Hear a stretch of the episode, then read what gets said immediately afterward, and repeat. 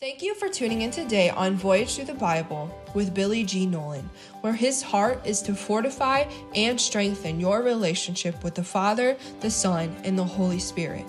We hope you enjoy this mini teaching, and if you need prayer, if you would like more information, or you simply want to join us as we voyage through the Bible, go to www.voyagethroughthebible.org.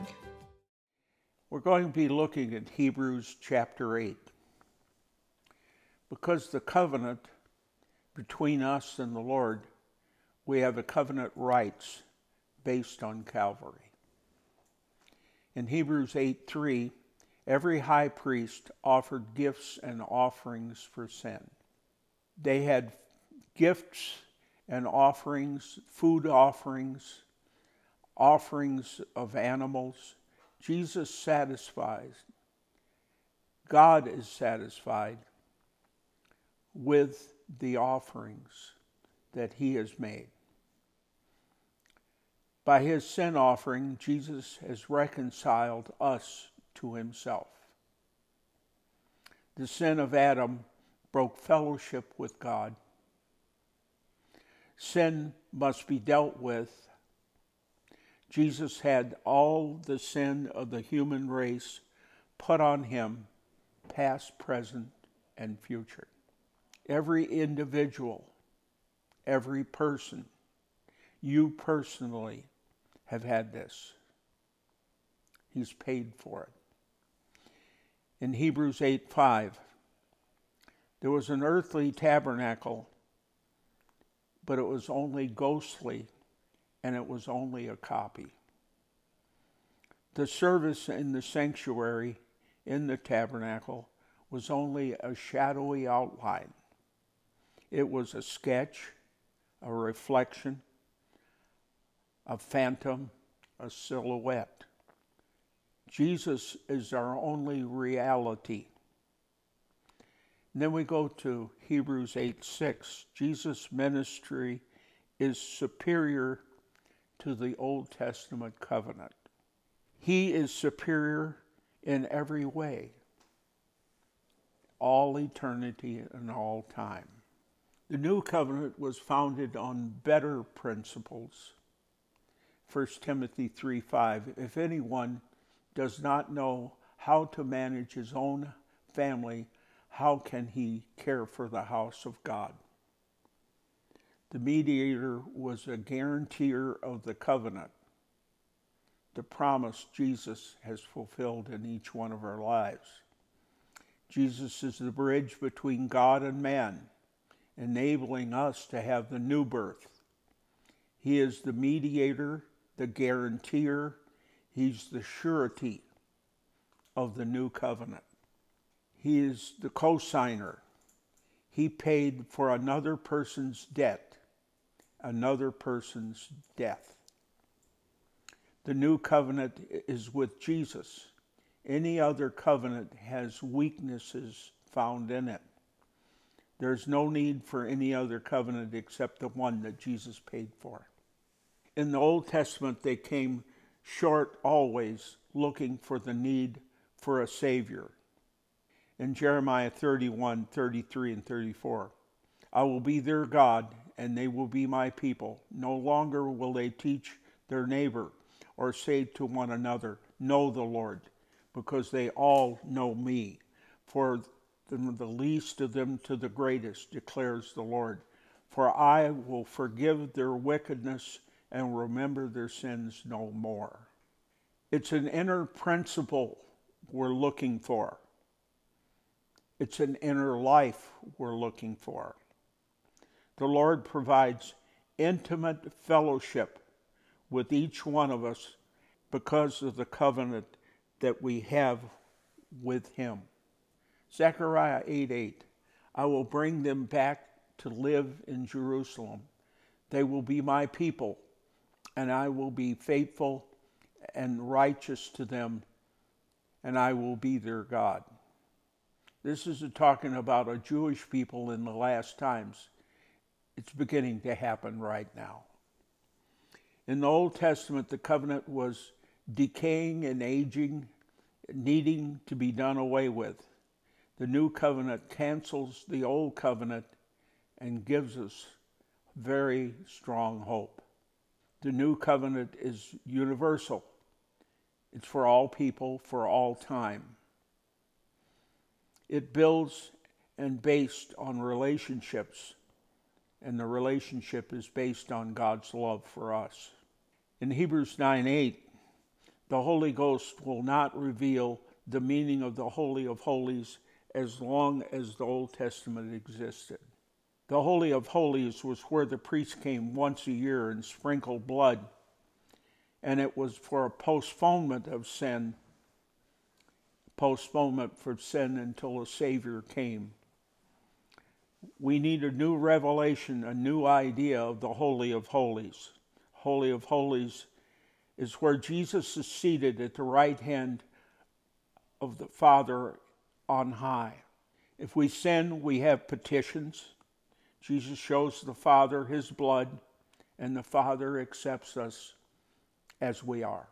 The New Testament or will is usually only written to one person. In order for a will to be enforced, it must be the death of the person who wrote the will. But a covenant is different. It's a written document, it is the will of both parties. The gift is offered to everyone, but it's only enforced as we accept the offer of salvation. The barrier of the gift is not the removal of the gift, the gift is not removed at all but the person who does not accept the offer is the only barrier to the gift. The gift, of course, is eternal life. The key is being reconciled to God. We're reconciled to God through Jesus Christ and that what he did on the cross.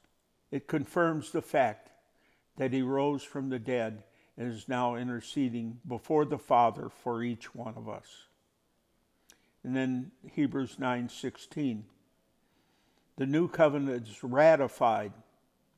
It's brought into force when the death of the covenant giver has taken place. With us, it's the death, burial, and resurrection of Jesus that has given us that opportunity.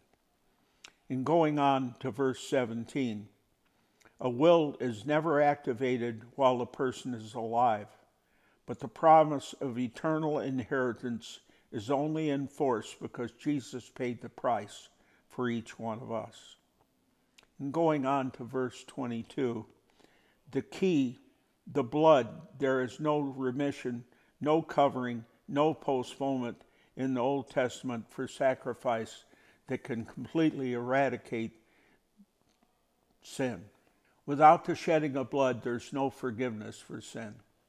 In Hebrews 9:25, the old covenant, the high priest sacrificed the sins uh, for the sins of the people. Jesus did this one time, one time for all, for each one of us. There's a constant dualism. Jesus is 100% God, he's 100% man. He's an eternal king, constantly a king before us, and yet he's also our eternal servant. There's a new way of living for us. We're crossed through the veil, which is his body. We have an access point to the Holy of Holies in heaven. The veil of this verse ushers us into the presence of the Father God we have free access to Father God. Jesus is our living way, our veil, our entrance to God. In the Old Testament, the tabernacle house, the tent where the holy place was, and the veil was separating us from the holy of holies. In Hebrews 10:21, the great high priest over the house of God, Jesus approaches as our personal high priest, both natural and spiritual worlds. Jesus' obedience opened up the way for us. How can I explain this to you in a way that was be, be completely understanding the way is open. Your open way is between you and Jesus. Jesus has opened the way for you to have access to Father God. You have access in a way that is unique. It's unique for everyone who's a believer. We have access to the Father. He hears us. He, he feels what we're going through. All the circumstances that you have is in His hands. Our obedience opens the door. We have privilege in our access. At the moment the curtain of the temple was torn from top to bottom, the earthly, earth, earth shook, rocks split as Jesus had paid the price for our sin. At the moment when Jesus was being sacrificed, the old veil was ripped from top to bottom, symbolizing there was a new veil being established, a new entry point into the heavenly domain. The covenant is our personal provision. Our described that we have rights as believers. For you to understand that you're a privileged people, that God has given you access to the very throne of God. You have access, your, your prayers, your thoughts, your access is immediate, it's heard. You're in a place where God will hear you and he will deal with you according as a child of God. So we should pray again this time, I think we should pray for those with needs. We have access to the Father as we pray. So I challenge you.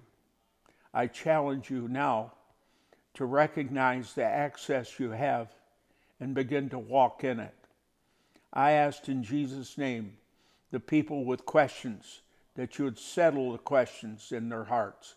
People that have uh, divisions inside of them. They have disunity. They're serving two masters. They want to serve God, but yet serve the world. All of these kind of people, I ask the Lord for clarity for them, clarity from the throne. Give them an ability to have clarity in you in Jesus' name.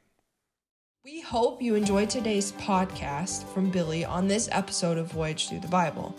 This journey and its many adventures lead you into the mysteries of creation and man, not only to know the Bible, but to experience it and live it. If you would like to sow into this ministry and be a part of somebody else's journey as they learn about God, please visit our website, www.voyagethroughthebible.org.